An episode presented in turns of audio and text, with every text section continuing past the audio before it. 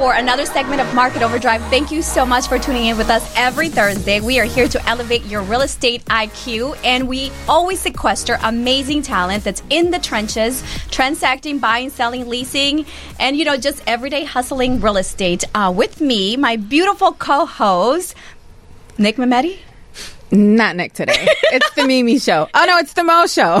No, no, no. It could be the Mimi show. the Mimi show. I love it. Very humble in the studio, Mimi. I, it's so much better. By the way, when we frame Mimi in that whole like you know star square, she framed much better than Nick. I just wanted to put it out there, Nick. We do not miss you. Mimi's taking over. I got the Nick chair.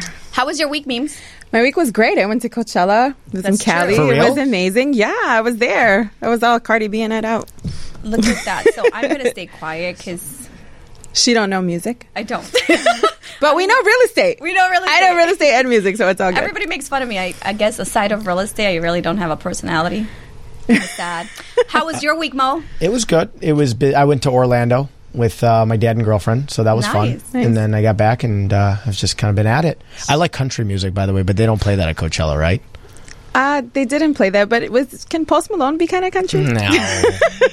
Luke Bryan's kind of country, Brantley Gilbert, but not Post Yeah, Malone. no, no. No, it's not me. I got to go to Country Thunder for that. Yeah, you have to. Up in Wisconsin. Carla, do you listen to country? I do listen to country actually. I enjoy it because it's like Spanish music, which is storytelling. and so if it's not bachata, merengue, or salsa, it's like country music. I'll, I don't I wonder. So, actually, our guest today, Yes. Andrew Scheibe of Main Street Real Estate Group. Um, you're in a band, right? I'll let you introduce yourself and what you do in Yeah, real thanks, estate. in a thanks for having me, guys. Uh, I do work at Main Street with uh, with Mo, so happy to be here. Talk some real estate with you guys. Talk some buyers, uh, especially first time home buyer type stuff. That's kind of my specialty. So I feel like we're going to dive into a little bit of that. But um, I do kind of play in a band. Yeah, um, it's a there's about two and a half of us currently. What do you got? Like a half guy, like a short guy He- like me? I send him files and he plays guitar on some of it. So like that's our like our half portion of it. But yeah, I thought it was like a little guy. No, what kind of music is it? uh, it's like kind of punk rock to an extent. Think like Bruce Springsteen meets like punk rock, kind of. That's how I would cat kind of Look at categorize Main it. Street showcasing his talent. I love it. Yeah, we have. You uh, have to bring more Main Street guests. They've got a diverse bunch. We have uh, a lot of talented folks. We like Leela was on a few weeks ago, and she's an opera singer. Mm-hmm.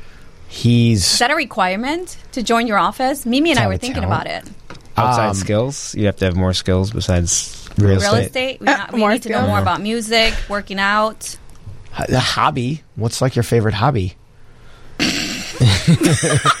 My kids, I don't know. anything right. about. I'm like struggling here too. I don't I'm have struggling here too. I mean, oh, I'm going to be volunteering Mia's class doing Pixie uh, at the Pixie store, You guys Anyway, join our of- kickball team. Yeah. the kickball team. That's right. You have an upcoming event too with YPN, right? I do, I do. So the YPN on June seventh is going to host a, and it's Car in the YPN. They're going to host a citywide kickball tournament. Some of the proceeds are going to go to charity. It's going to be really cool. It's going to be office against office, realtors, lenders, and um, there's going to be liquor. So that's going to be fun. You need that for yeah, kickball. for kickball, you need that, and um, it's going to be a good time. So June seventh, if it doesn't rain out, if it rains out, we might have a different date, but uh, stuff's going to go out on ChicagoRealtor.com pretty soon here.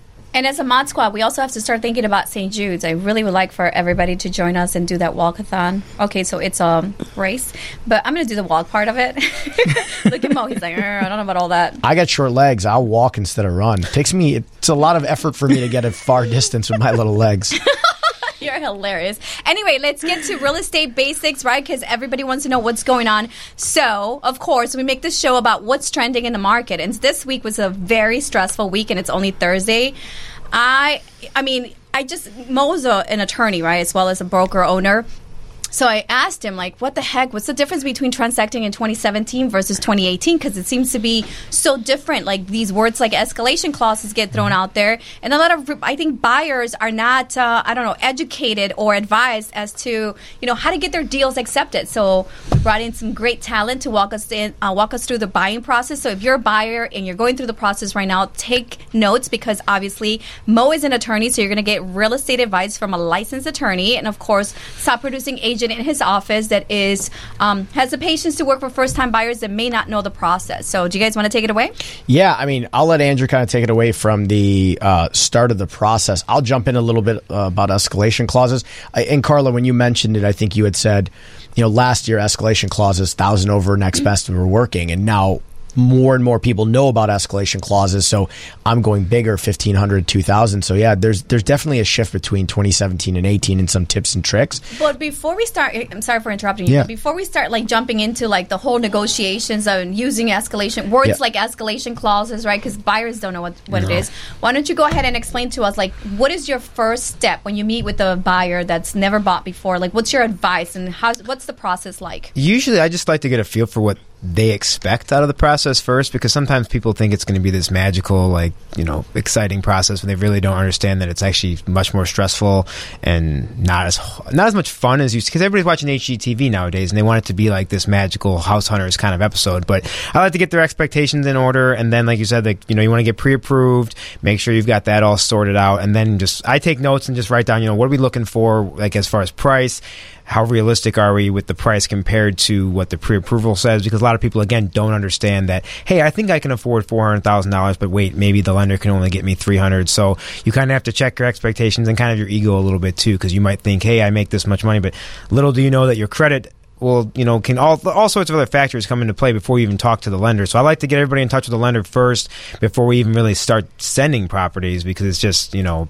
otherwise I, you're I seeing love places. how you say ego, right? And I think that's you know it, it goes in line nowadays with the mentality of like instant gratification and I want big and more like you know, and it may not just necessarily be ego too, right? It may be just what we can afford, what we want versus what we can borrow based on what's available because there's not a ton of like affordable housing opportunities, especially because there's not a ton of inventory. So I think that's where everybody kind of struggles because of pricing and then interest rates increasing. Mimi, you're married to a lender, so you hear these questions a lot. And obviously, with Mimi's process, the intake consists of a realtor and a lender in the office. What are you telling your buyers nowadays as far as the first step in getting financing? Do you do the same as Andrew? Yeah, I mean that's the most important step, right? Is financing, and and I usually tell people what kind of payment are you comfortable with a month, not let's see how much you can get approved for. What are you comfortable with a month, right? You should live within your means. Um, we also do. Um, a lot of people don't know that they can what they rent for. They can buy a house for. And a lot of people are kind of intimidated that whole process well, I don't know where my credit is and I'm kind of shy and this and that. But we have programs to get you ready to where you need to be to get your credit where it needs to be. Everybody has issues. Not everybody looks at their credit all the time. So it's not a big deal. And we see it all the time. You know, some people are like, I've had friends who are like, oh, you're to know my credit score? Like, I don't even look at that. He looks at that, passes it over. Like, I don't even know your credit score. I would have to deal with tons of people's credit scores. Like it's not even that. So it's just getting people ready and educated, you know, as far as getting it all done. And well, Mo, you're um you're like a superstar realtor too attorney. kind. You're a president of YPN, so you're pretty busy. I mean, you have apps coming on, and you have you know video games at your office, and, and you know, shirtless Brazilian jiu-jitsu people.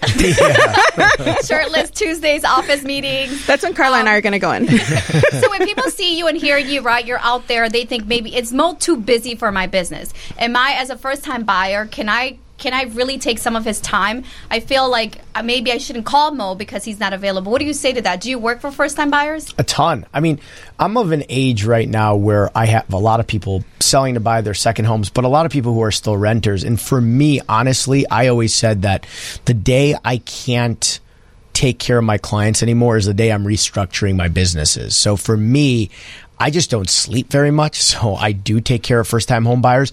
And you touched on a really good point there. It's that credit score thing. And uh, there's three things renters sometimes tell me when they say, Hey, I don't know if, um, I, I can buy, I'd rather rent. And the first one's I don't have a good credit score.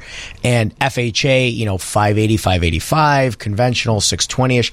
Try to rent in Chicago with those credit scores. Mm-hmm. Not happening. Right. The second big one is I don't have enough money to put down. Now, with low down payment options, credits back at closing, you can actually buy a house for less money than it costs to do your security deposit, your first month's rent, second month's rent, because mortgages skip a month. And the third big reason, and the one that I th- honestly think maybe there's uh, some validity, is I don't know where I want to be in the next couple years. So I'm just going to rent. And my rule of thumb for first time homebuyers is if you see yourself staying put for at least three years, it makes more sense to own than it does rent.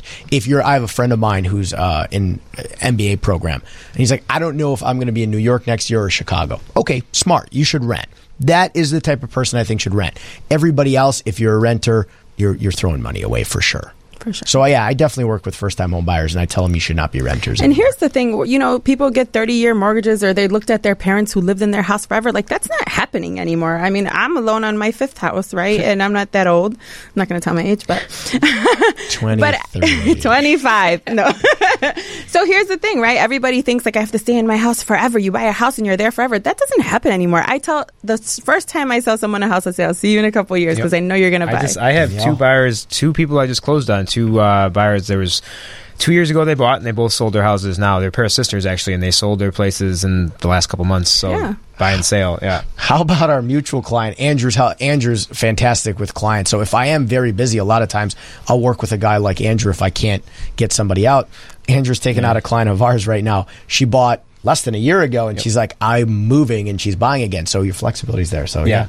And I think what I wanted to jump on what Mo said there about the the credits and just like people think they can't afford to buy a house. Like you're saying, like with the credits back, that's something I do a lot for my first time buyers. I, I do bring that up a lot. Just like, hey, like if you want to stay a little more liquid, we can we can do that. We can help you with that. There are ways around this, you know, to make this workable. So I think that's something I don't. It's kind of like when you said escalation clause is kind of scary, that kind of stuff that people don't know about. But those are the kind of things I think an experienced agent, somebody that knows what they're doing, can really help. Especially first time buyers, people have done it before, kind of have a better feel for it. So Yeah.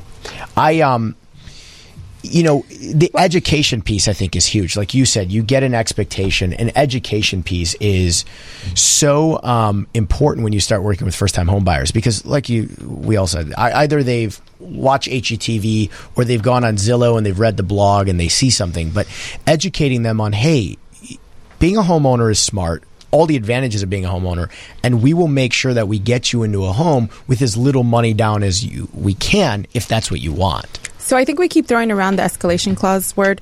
I think we should tell everybody what it means. Sure, you guys want me to handle that? Yeah. Yeah. you're the attorney in the Okay. studio. So an escalation clause is basically putting in the purchase price line. And it only happens typically when you're in a multiple offer situation. So you go and you put in an offer and you're like, well, what should I go up to now?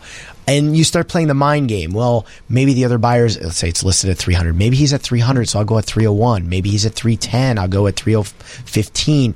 And you get into this um, guessing game, but you really want the place. So an escalation clause is basically where you put in the purchase price line, I'm going to pay an X amount over the next best offer. So for example, I will pay $1,500 over the next best offer. And it's legal. You can say that. Uh, I would have an addendum on there that proves, that has the other side prove the offer to you so that they don't just say, hey, the offer's this much. The thing with escalation clauses that scare buyers is what happens, and this happened with a, a client of mine. So it was a, I'll give you the exact example. Listed at 650, home was great, had a bunch of people through the first time, and multiple offers. My client goes, I'll give him 675 for it. And I said, don't do that quite yet. I said, give him 1500 over next best offer. I said, because maybe it's 652 and you're going to overpay by 20 grand.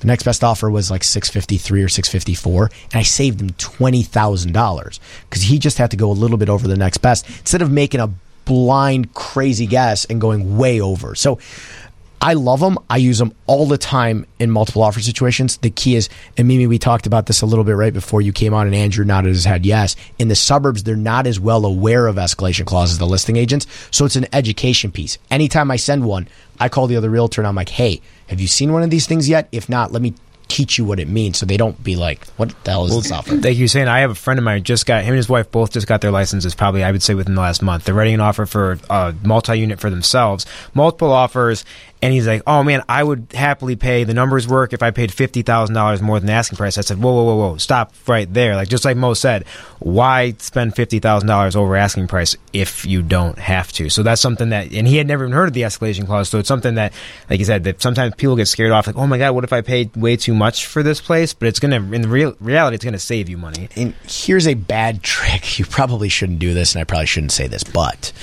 the buyer's contract in the 6.1 contract is very buyer friendly. So you have a lot of out. So let's say you're about to overpay.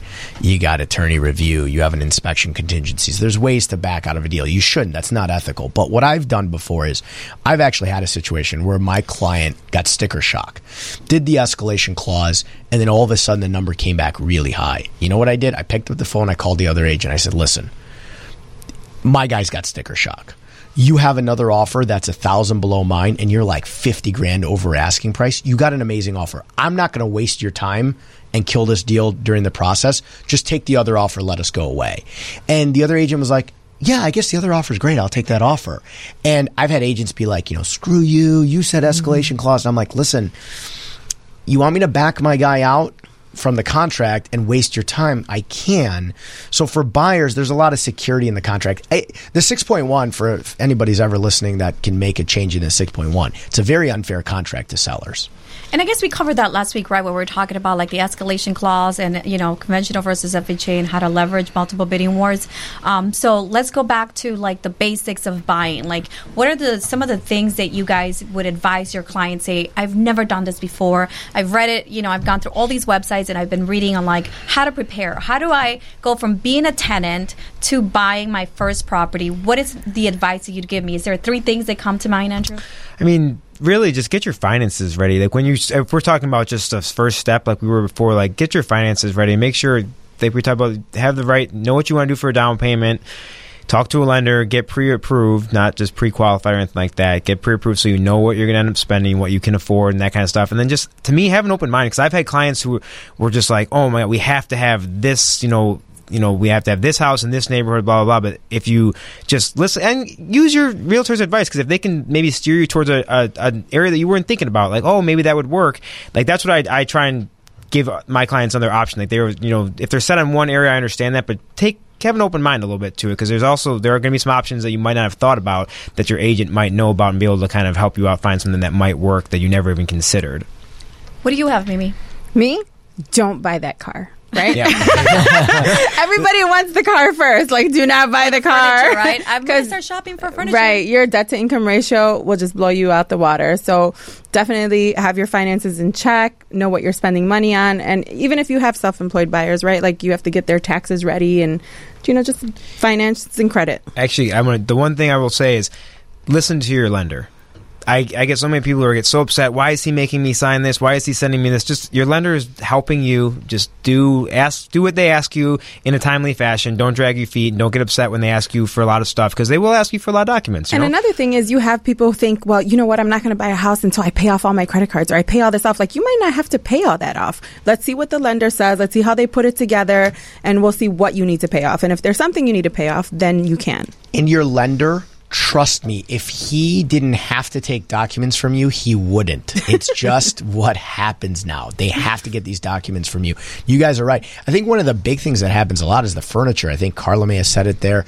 Uh, people open furniture cards and then they're like, hey, I'm about to buy a house. Let me go to Value City and open the credit card and then load it up with a bunch of furniture. And then they don't realize that goofs them up when the credit gets pulled at the end. Mm-hmm. Um, both of you kind of touched on something for me though i tell first time buyers is if you are confused about where you want to live with a couple different neighborhoods go start spending a little bit of time in those neighborhoods. So take like a saturday you know and go have lunch if you want to go to naperville for example. Go have lunch in naperville with your significant other or your family or yourself and see if that's where you want to be and then go to aurora or wherever else you want to go and if you're in the northern suburbs same deal. But play around in those neighborhoods because once you a have an open mind about different areas if you have like this crazy like andrew said i had a client uh, recently and my facebook friend so he's probably going to see this and be like you're talking about me. But he had a list of demands that i knew were going to be very difficult to meet in that neighborhood and i kind of did what andrew said. You know i said let's open your mind to these other neighborhoods. Why do you want to be in this neighborhood? And he's like well it's close to public transportation. Well so is most of the city is close to public transportation. He's like, Well, I've always wanted to live in this area. And I said, Would you be flexible in other areas? He goes, Maybe. So I took him out to see a couple different areas and then he fell in love with those areas. But start to get comfortable with which areas, at least narrow it down, which areas you want to be in. Because if not, you got this gigantic northern part of the state and there's just too many options. And see, where I live, it's kind of school heavy. Like a lot of people move to the areas because I live in Western Springs. Okay. Yeah. So it's very school heavy. And I always tell people, like, check out the demographics of the school. It'll tell you a lot about a community, you know, and that's how you can learn about the community as well. So school districts are uh, a funny thing for some of my clients. I, I tell them all the time, school, great school districts are important. And they're like, well, I don't have kids. But it's like, important okay, on resale value. Right. Right. you know, when the markets go up and down. So I, I was a, I still am a foreclosure defense attorney, but in the height of foreclosures, when the market crashed, areas that had good school districts didn't Mm-hmm. crash as bad. They all went down, but when the market came back, they came back faster yeah. because everybody wants to be in a good school district. So even if you don't have kids, it's not to say you have to worry as much as somebody who does have kids about the school district, but a school district does matter. So just how I touched on earlier, how I think like nowadays we sell houses, we buy and sell much more than our parents did. That's the thing to look on for your return on investment, right? The the community, the school, it always gives you since you're always thinking about selling, or is that just me? I'm always thinking about No, you always want to consider the resale. you always want to consider your resale value always when you purchase. I just personally will never move again. I am done. I moved. I lived 11 years in Streeterville. I'm in the northern suburbs. Unless I win the lottery somehow, I'm done.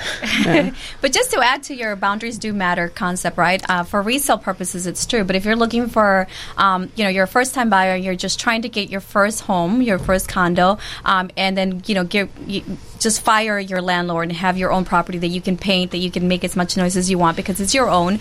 Um, I say, yeah, consider schools though, but you know, you're going to pay a little bit more on taxes for schools because property taxes absorb the cost of like parks, streets, and schools, right? So the better the school or the higher scored school you're in, um, then you're going to pay more. It's going to be a higher carrying cost. So if you're thinking like, you know, maybe I won't have kids, I'll have kids three years or five years. But if you're considering reselling it, do you know, and you can absorb the cost of carrying a higher tax um, bill. And remember, in we're, we're doing these 6% increases too in taxes. So um, just to keep that in mind, right? Because it's going to add up. Going back to, um, I don't know, three things that I would advise a first time buyer to, to consider, I would say set up a budget. And not necessarily just a budget for monthly payment. I would say set up a budget for saving money so you can build a nest egg. I would say conservatively save up to 5%, right? Um, you can get loan programs that are 1%, you could get loan programs for 3.5%, but the 5%, you kind of get rid of that mortgage insurance premium, and then your carrying cost is not as high. Um, or if you decide you want to go 3.5% and just keep the rest for a rainy day for an emergency fund, I think that's a great way to go. I also say that you should pull your credit or talk to an expert so you know if there are any dings that you should remove because that's also going to affect what kind of loan program you qualify for and what interest rates you're giving.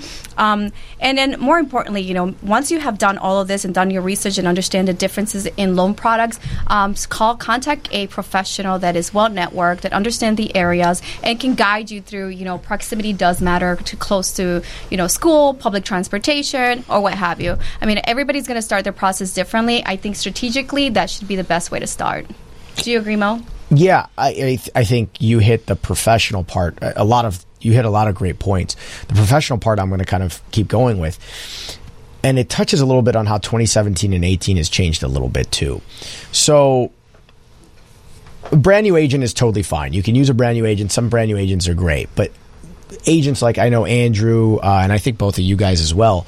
You guys have access to pocket listings, top agent network. You guys have access to things that sometimes some agents don't.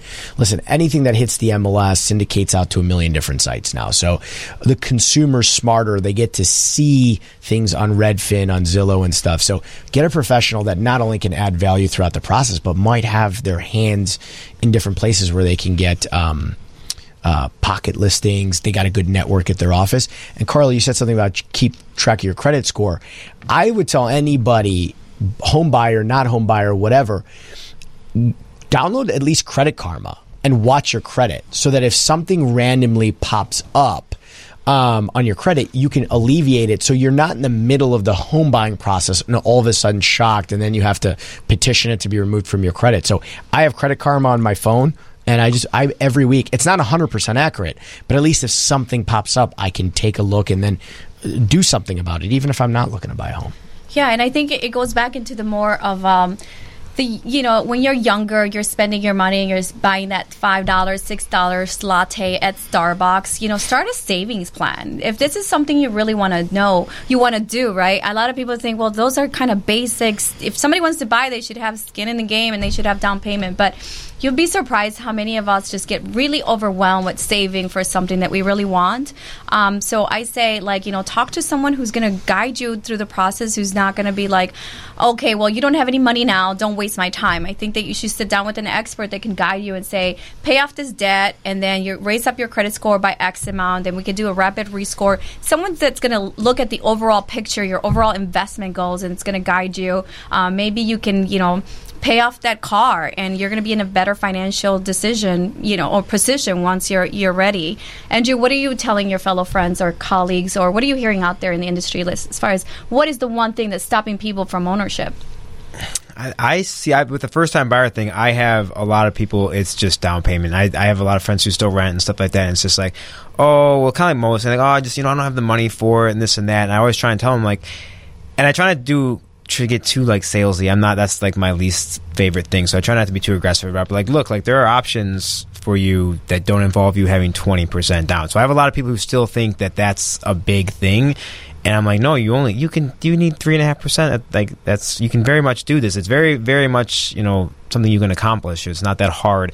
Um, I just think people get scared off like, oh, it's such a you know big financial burden and I'm so nervous about it. And it's just like, no, you should look at it more positively as it's almost like a savings account. Like this is a long term investment. This is investment in yourself. instead of paying off somebody else's mortgage with your rent, just be more focused on the long term. And I mean, it's crazy. It gets to the point where, I mean, I was a tenant temporarily last year, and the rental amount was definitely higher. Like, it's so high. And so, you know, how do you save money, right? If you're mm. all your money is going into rental, like what is? And, and I read something, and, and maybe this is not for everybody. Like, you know, the average household income. Like, what is the average household income, right?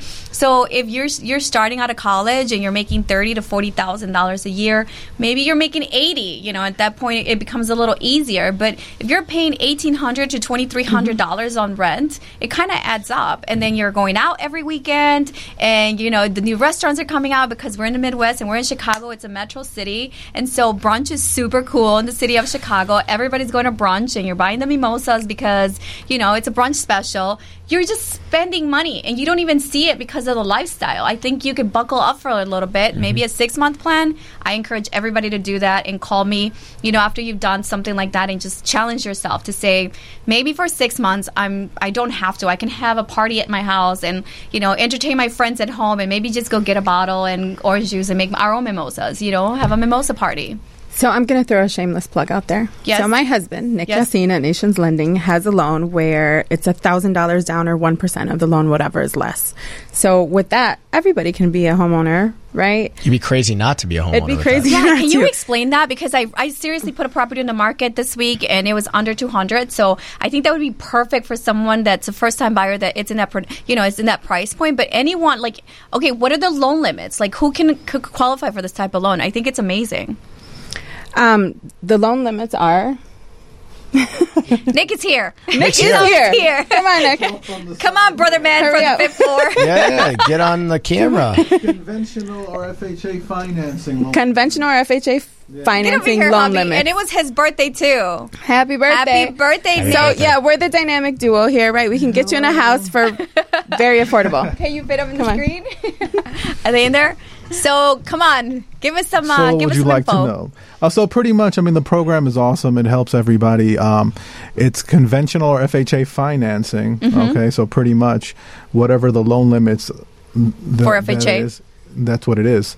So there's income limits though. Um, for FHA, you cannot make more than eighty four thousand dollars. Okay. And for conventional, it's up to like one hundred and thirty one thousand. That's a lot of people. Yeah, Yeah, so that's a lot that's of the people. majority of of people looking in that price range. So literally one or thousand dollars, whichever. pocket, yeah. I mean, y- y- people insane. spend that, Can't out that. like uh, two weeks, right? Going out. Yeah. Like you cannot rent for that. So you have a security deposit, you have a first month's rent, and mortgages are paid in arrears, so you skip a month most months. But m- with most purchases, so you have three months worth of rent. You unless your rent's three hundred dollars, you can't match that. You know, it's it- the other thing I think people miss is what are the benefits of being a homeowner versus a renter. You know, we've said you know you throw rent money away, but what does buying do? You have three big things. Your principal gets paid down, so you're paying down what you owe the bank. Property values go up on average across the last like four decades. It's four to five percent a year, and you get tax write offs. You have you know your in- mortgage interest gets written off your property taxes get written off. So these are things that benefit you that renters just don't get. Um, but that's crazy a thousand bucks down. I mean literally unless your rent is 300 bucks a month you cannot be a renter for less money than that and i don't know anybody in chicago who has $300 a month rents Yeah. No one, right? I mean, rents are ridiculous. I think even if you live with your parents, they charge you three hundred. yeah well you got to do $300 worth of chores for sure yeah. and no privacy. And like seriously, I had a millennial client who lived, and this is also traditional culture, right? Um, Latina, young girl, very like successful, an attorney, and um, she was still living at home. And it was that you know, there's a lot of process that people have to go through. That's why I say work with an expert because you never. Sorry, I got something in my face, like on my face. your um, hair. Is my hair. Anyway, you never know like the differences or that wall that people have. You know, like my client, we would see this property and I'd be like, but that kind of fits the bill. That's what you told me you wanted. Oh, let me bring my dad to check it out and see what he says. And then dad would be there and he's like, well, it's not safe. Or, you know, oh, you know, and it took us some time to kind of go through the process because you have to educate them, uh, but you also have to be patient that people go through their timeline or their own process because she wasn't ready to move out eventually when she moved out she's i think she's been in her place what six months now? She's super happy. I'm still waiting for that invite for her housewarming party. But you know it's super cool to see someone attain that goal because it's seriously liberating Right, it's your own property. You can paint it. And a shout out to my single moms and single parents. I know that there's a lot of daddies, you know, that are also single parents.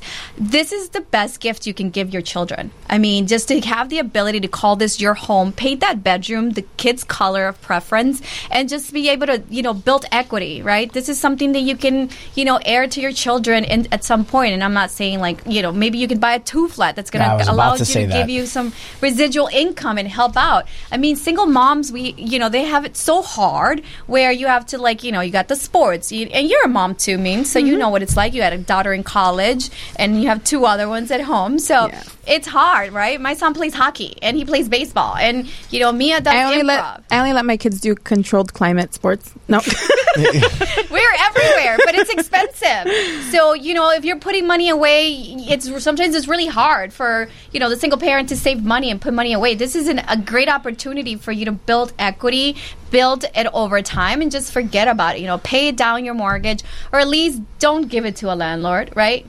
We've uh, Andrew and I have spoken about this a little bit. Uh, both of us were going to do it. I think he's going to do it. I'm in the suburbs now.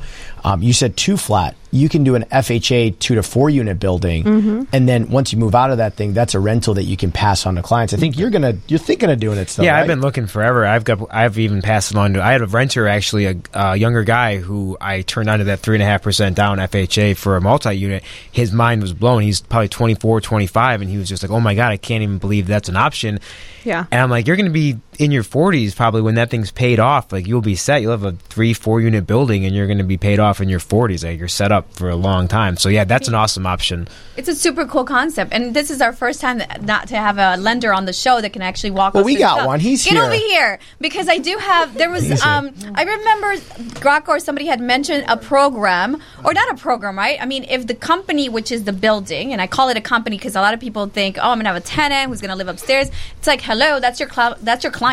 That's your customer, and you are the landlord, and you're running a business called a building, and it's two flat or four flat, right? But as long as the building, um, the income from generated from the building, regardless of my income and all my other credit, well, I- I'm sure credit matters, but can I afford? What's what's the likelihood of g- getting a loan for a two flat or a four flat if the building's generating healthy income? Yeah, there there are loan programs that are based just on the investment cash flow. That's what they look at.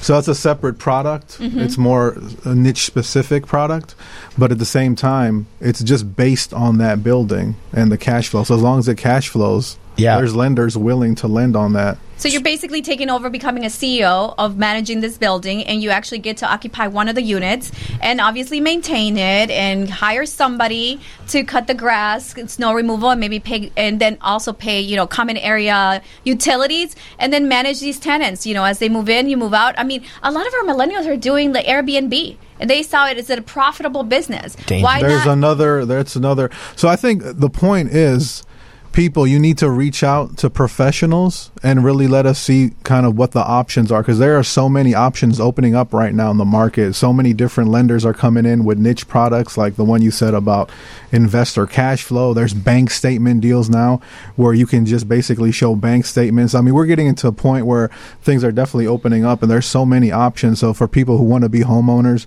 definitely reach out to your real estate professional your lenders let us kind of see what you're working with Look you at know, that! I mean, me. the Nick and the iconic has moved in, taking over the old Nick well, no, I chair. mean- we need a proper introduction for you. So tell us, obviously, Nick Yassin. Nick Yassine, Nations Lending. how long have you been in business? So I've been with Nations for about two years now. I've been in mortgages for over 15. So a family in real estate, and the cool thing about the you know Mimi and Nick is that you guys work in the suburbs and you're everywhere pretty much. But you know you look at it from a family perspective because you are. So you're able to educate people, and obviously I work with a lot of moms because that's who I am, and I know you you know it, it, it just comes more comfortable. Like and I mean I have a lot of young clients as well, but when you're looking at from a caring because it happens to me and I want to take care of people, it's a whole different dynamics from people who are just doing volume and they're doing a bunch of transactions. You guys are boutique owners and you know you're running your business as a team. I think that's you know collaborative. That's great. Exactly. And I think that's what we all have in common here is that we really care about our clients.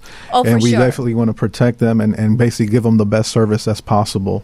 And, and exactly, and I mean, just going back to that statement, I think that holds a lot of truth about Market Overdrive and why we syndicate the show. I mean, we're live on YouTube, Instagram. Um, you can find us. We've been doing this for like four years, and we do it every Thursday. And of course, we're very busy professionals. I'm a mompreneur, right? So for me to come here, drive to the city, well, not to the city, but come downtown from Lincoln Park, and just take this time to ele- ele- elevate your real estate IQ. It takes a lot of time to produce this show. I mean, Mo, you're an attorney. You're, you know, you have your own firm. You have agents who are calling you all the time. I know I'm calling you all the time um, to give me like talent and give me ideas for the show. But we do this truly because we're not ed- just educating our consumers, but we're also talking and, and kind of echoing the sentiment about our other professional realtors. I mean, early on you talked about like Top Agent Network, right? That's a network with the top 10 realtors. Uh, top 10% of realtors in Chicago belong to this organization or membership program. But we have access to products. We have access to information that not everybody has. And, you know, we're able to transact better. I'm not very, I'm not selfish with the information that I have. I share a lot of my, ta- like my process because I want everybody to transact like I do. it's giver's gain. I mean, we do this at Main Street. I don't know even if this is a uh, common thing. When we get a listing or we have a buyer, we uh, Andrew and I do it. A lot of our agents do it. We send out that listing to everybody. We try to help each other sell each other's homes. If we are looking for a certain something, he might put something up that says, "Hey, I'm looking for this," and we'll do our best to kind of help one another out. But yeah, I think this is an industry where it should be giver's gain, and realtors should get along. I, I it sucks when you're dealing with realtors that are just being jerks. Yeah. It does it does not have to be that way. Some people are just like you know overwhelmed with the market. Obviously, um, an ex- not an excuse to to excuse our professionals out there who are super stressed because it's a spring market. But you know, I think people should take a deep breath and negotiate with etiquette, and also Yeah. just be able to respond, send feedback. I read a comment, and I mean we're kind of deviating from our topic here, but you know, people think that real estate is a simple game. You know, it's not a simple game because aside from like maintaining uh, our industry standards and elevating the industry, you know, base of how we should conduct business, um, our clients get caught up in the mess. They kind of get caught up in the mix. I mean, uh, my client recently, she was very offended with how a deal was negotiated, but you know, I had to kind of you know explain the process you know it's not an emotional process real estate is acquisition of a commodity and you know we get emotional because we, we call it home but it's not a home until you buy it you know, and right now in this marketplace, the biggest difference between 2017 and 2018 is that just because you're writing an offer on something doesn't mean you're going to get it because there's 10 or sometimes 15, 20 more people that want that one product. So unfortunately, you cannot fall in love with an asset until it's yours, until you've signed that letter and somebody's giving you an executed contract accepting your offer. What would you say is the major, like, biggest difference between 2017 and 2018, uh, Mo? I just think it's a little bit more frantic this year. I think rates have gone up a little bit, so that's freaking people out a little bit. I think um, realtors are having to become more creative, so that's what's happening with the escalation clause and everything. But honestly, I, I would say that the biggest problem I, I, think you just touched on it, Carla, is uh, sometimes clients don't realize that we realize it's your most important deal, but we have about 15, 20 most important deals to deal with at one time. So we want to make sure that we everybody feels like you know you're getting your fair share of our attention. But we were talking about it in the car, Andrew. I also want to let realtors know your job is not like life and death either. So don't let it stress you out. We're talking about doctors yeah. and stuff and people who've worked 40, 50 years to try to earn a living. We're talking about our parents and stuff. Realtors get stressed out really fast. And if you take a step back and you realize the reason your clients are trying to stress you out is because the process is so important to them and it's okay. It's not life and death. It, it becomes a lot easier. Yeah. I know you were saying in the car, yeah. It, it seems like we should be super stressed out about things in the moment, but when he took a step back, it's okay. It's not that big of a deal. Yeah. I mean, people just. I think that if I could go back to a question from like 20 minutes ago, what you tell your buyers, I'm going to piggyback on what you said. Like emotions, don't don't get emotional about this. It's it, it, literally is business. It's not it's not personal. None of this is personal. Like if you get people get heated and it's just like in the moment I understand it, but at the same time it's like you guys this everybody is working together. The thing is like sometimes your buyers and your your attorneys and your lenders and everybody can't will you know will deviate from the path for a second. We lose track of what we're doing, but it's like everyone's on the same team here, like, and everybody just needs to relax sometimes because the buyers, especially because they don't have an inside track in what we're doing, and sometimes it's just you want to have your buyer just say, "Hey, just relax a minute, let us handle it." That's why we're doing what we do. That's why we're the professionals. So, and just don't get so excited about everything. I, I got a client of mine. He said it to me best one time, and he was the most cool, calm, and collected. We went through a couple tough deals, and I said at closing, I said, you know Lewis, you are the most cool, calm, and collected client I've ever had. He goes, It's a pile of bricks. He goes, and I am not going to get emotional over a pile of bricks. He goes, I might live in that pile of bricks, but I'm not going to get emotional over it. And he was a business guy, so he got that. It was kind of what you guys, you guys both said. It's a business thing. Yes, it's home. Yes, you want to be happy in your home, but the negotiation of it, I think when you said people get angry at each other, they're like, well, God damn it, why didn't he come down $5,000? That's not reasonable.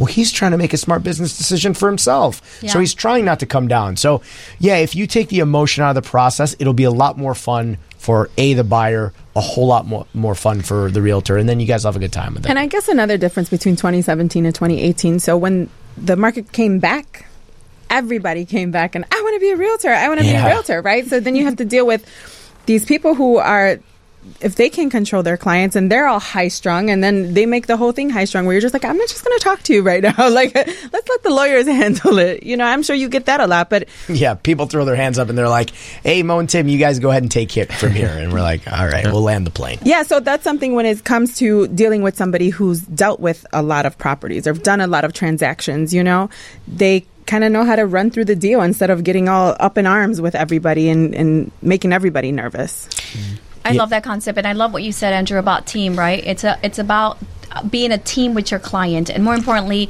for you who are you know first time buyer and this is the first time you're even considering or wrapping your brain around this whole concept it is very important that you hire a professional that does have a strong team without without you you know a strong team with them obviously you're very well network you both are Andrew and Mo, and of course Mimi. You know, her husband's an attorney. I mean, I mean a lender, and you're an attorney, so you can like think of a transaction because real estate is like a puzzle, and the person who's able to put this puzzle together and can understand the pieces. If one is moving, then we're going to move you here. It's seriously a crazy puzzle at times because there's so many moving parts, right? once you get the property under contract, you still got to go through the inspection, and then you got to align yourself with an attorney that's going to be responsive, that's going to go and you know represent you in the best light. Uh, one of the things that I like about you know working with Tim, you know, in your office, Mo, is the fact that he's a litigation attorney. So I know that if I buy this new newly flipped property, and after we close, you know, there is water in the basement, and they said that there was never any water in the basement, I can call Tim and say, "You're never going to know what happened. You have to call because so and so just got water in their basement, and they lied about you know having a sump pump or no sump pump, or we missed something." And as realtors, you know, we're we're guiding the process of negotiations. We're we're overseeing the whole entire timeline but I can't see behind, you know, within the walls. I can't see past the drywall. And th- people do a lot of things. Remember, these foreclosures were at some point, I'm sorry, these flips were at some point of foreclosure. So having a great te- team, like, I mean, Tim will call somebody and call somebody out. Sometimes I look at him and I'm like, you cannot believe what that attorney just told me. And then Tim's like, calm down, Carla. I got this. Like, I don't even have to tell him anything anymore because I've been known to walk out of a closing. I'm just, you know what? I can't handle this. You're being really rude to my client and I. My client and I are going to go for a walk. We're going to go grab coffee. Tim, you handle it. But even through the process, right, a lender that's responsive, like working with Graco, right? He's not here, but you work with um, Nick. Just knowing that my stuff is getting pre-approved, it's going to go through. I like literally have been dealing with a deal where the lender forgot to ask documentations that was necessary to get this loan approved. He issued a pre-approval. My client and I shop. And we shopped in this marketplace where there's not a lot of inventory. We had bidding wars and we finally found the one. As a realtor, I'm working with the other realtor, making sure that they accept our offer and that everything moves smoothly. We're getting to the last minute. Closing is set for two weeks. And he forgot that there was a document missing. The girl had had a foreclosure. Hmm, and That's a this weird forget. yes, didn't get a foreclosure. It had a foreclosure, and now we're waiting. Then we have to wait for another hut, you know, for FHA and, and buy. And there's a per diem that's attached to this. So, the, I mean. Again, real estate is like a puzzle. You're paying a per diem if you don't close at a specific date. Who's going to absorb that? Well, I had actually a client and uh, somebody not involved in the transaction, like a family member or something like that, called me out on my intentions of referring a lender or an attorney. They're like, "Oh, what do you get?" And I'm like, "No, no, no, no. Like you're in business, you understand. Like you're a smart guy that said this to me. I was like, you understand that." I'm referring somebody because I know they're going to get the job done. Yeah. Like that's the only reason I don't get a kickback from something like that. I'm referring you somebody because I know and trust their skills and their abilities. That's the only reason that I'm referring anybody. I'm not referring you somebody for my own gain. I'm referring it for your gain. Like so, we all get the best out of this. That's so important. I tell people don't go hire Uncle Jimmy, the divorce attorney, to do your real estate transaction. Don't go get, you know, Uncle Frank, who knows how to do plumbing, to do your home inspection. You know, your realtors want you to use a lender, a team, people they trust because they've been through processes where they've had somebody step in that doesn't know what they're doing and goof the whole damn thing up. So listen to your um, agent. Whoever he thinks is probably good for you to use, he's doing that, like Andrew just said, for your best interest. And when I get Uncle Jimmy, the divorce attorney, on the other side, and I'm like pounding my fist and pulling my hair out because he just doesn't know what he's doing, not only is it frustrating for me, but I see the opportunity to be able to do things that I know he's not going to catch. You know, uh, my AI letters get things passed through that, you know, a good attorney on the other side would have been like, no, no, no, no, no. And it's the same with inspection, your lender. I think you guys, one of you guys touched on it, maybe it was you, Andrew, and or, or either one of you guys, you said pre qualification with pre approval there's a difference. You know, if so, if you see in the small print we haven't looked at income, we haven't verified employment, well, that's probably not a really good pre-approval, right? So use the team that your realtor tells you to use. Yeah, and I mean it's important. We transact every day, all day, multiple transactions a day. So we deal with these people constantly. My inspector, he'll drop everything at my phone call. My client needs to be in at 9 a.m. He'll drop everything. I and love he'll your be inspector there. too. Right. It's Carla's inspector too. But you know, he'll he'll drop everything because he knows how we work and he knows that we're loyal to him and you know, it has any nothing to do with any kickbacks. We get no kickbacks. Yeah, no, we don't no. even get a free We inspection. can't. we can't get kickbacks. As, as licensed realtors, right, we're supposed to give you uh, like options. Like here's three names, two Right. names. I narrowed it down to two, right? Because I know, and a lot of people ask me like, why should I work with these people? Like, you know, why? And the answer is because they respect our business models, right? Like you said, Humzy is um, the inspector that you use, and I'm using him now. It, he's always available. And he understands it. I'm busy. Yeah. and he will say oh I'm, i just don't even have to ask him for three options. I'm like hey are you available tomorrow? He's like sure what time? Yep. do you know how lovely that is? Or if i text tim right now and i say hey tim um, my, my client has a question. This is what we responded. And he's like hey i'm in a closing right now. I'll call you back. Or you know the client's like oh wow. You know she's getting you know all these these people are just like responding to her. Yeah. but that's because they respect the fact that i'm a busy professional but i do care for my clients right so andrew when you're working with your clients you're building this network for yourself and people are responsive to you because you know that together as a team you're going to take your clients from intake to closing Yeah. correct Yeah, and that's I had I made an offer for um, a client of mine that was multiple offers, and the listing agent called me and said, "Now the pre-approval, do you do you know the lender, or is it your lender, or who is it?" And I said, "Yeah, it's my preferred lender." He goes, "Okay," because I've had issues where like you know the client went and just got pre-approved from some somebody they found online and. I actually have had a transaction in the last year that happened that way. It was somebody that I didn't know the lender. I just said, "Okay, that's fine," and it's it's been a very it's been a tough process. And if it would have gone with the lender I knew, then yeah, it would have been. It wouldn't have been the same. So yeah, I think people sometimes you feel like you're pushing it on somebody, and I don't like to do that. And especially if you're with your friends or something like that, you like you hate to push, but there's a reason. There's a reason you're doing it because you know they're going to get you to the end. For sure. And you have to trust the process and trust that we are there for the greater good of, of you. And uh, the reason why we do our job too is we love to help people and we love to be part of their big purchases and the big things in their life. So, and we work off of reviews and referrals. So why would we, you know, snake somebody just to, for one deal? Mm-hmm. Yeah, and guess what? Realtors don't get paid until deals close. So people are like, well, you guys make money. No, we don't make a dollar, I tell people, until we get you to the finish line happy.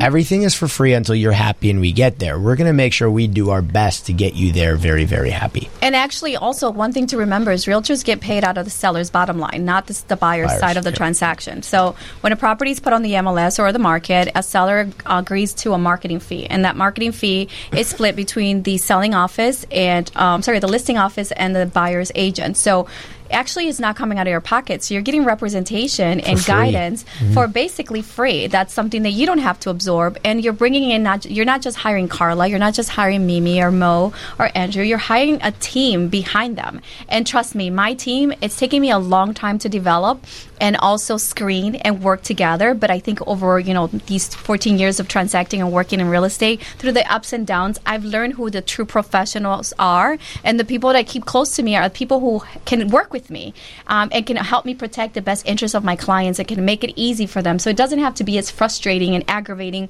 um, because the market and other indicators can always affect a transaction. But my team i know is always going to be there. It's always going to be responsive. And ultimately it's going to be ethical and none of us are going to want to just you know like lose our license over one transaction. And i think that's key um, because a lot of agents unfortunately don't look at business that way. So guys um, we're coming here Wow, to an end. fa- That, was really- that went fast. Lots of information. Always great to have our guests. Um, so, you being our guest today, like, give us a, a takeaway in summary. What is something that you like to let your friends know, or colleagues, or professionals, or future clients? And at the end, just let us know where we can find you, how we can get a hold of you. Um, I, I mean, I just say like if you ever think that you can't own or you don't think it's an attainable goal, that's not true. There are so many options out there. Um, that will allow you to buy a home, and if you're looking to sell your home, now is the time. Like if people always ask, "Is it a good time to sell?" Um, yes, and so that's the. I always say yes. Now, now, sooner than later is the better time. So, um, but basically, you can, yeah, just work like you said save your money and work towards it you can all there's always it's an attainable goal for sure and it's something that you should all be looking to do in the future for sure Love it. And where can we find you? um you can find me uh, on facebook i my I have a Facebook page for my uh, my business. It's just Andrew Scheibe uh, Real Estate. Um, I work at Main Street Real Estate Group, and uh, Give out your cell phone Oh. number. Yeah. Give it to him. uh, and if you need to contact me at 630-768-2411 or Andrew at mainstreetreg.com is my email as well. I love it. And you've given us a lot of great advice for your um, buyer clients. What would you say to your seller clients? What is one, you know, key uh, advice that you'd like to leave everybody on our show with? take your uh, take your agent's advice on, on the price. Don't go crazy with your price. If your agent gave you a price, there's a reason why they he or she did that, and trust them on that. Love it. Great talent at your office, Mo. We're Thank very you. inspired. He's one of the Thank you for sharing him with us today. Thank you, thank you. Thanks for having me. And Mo, of course, you are our co-host on the show. You're here every, you know, as much as possible because I know you're super busy. But give us some advice, like from the legal perspective, transacting 2017 versus 2018, the now, the spring market. Give us one key advice that you like us to, to keep and hold and, and learn from. Okay, about the process from the real estate attorney side. Don't go nutty during the inspection process. So be reasonable, just like you guys were saying, be reasonable.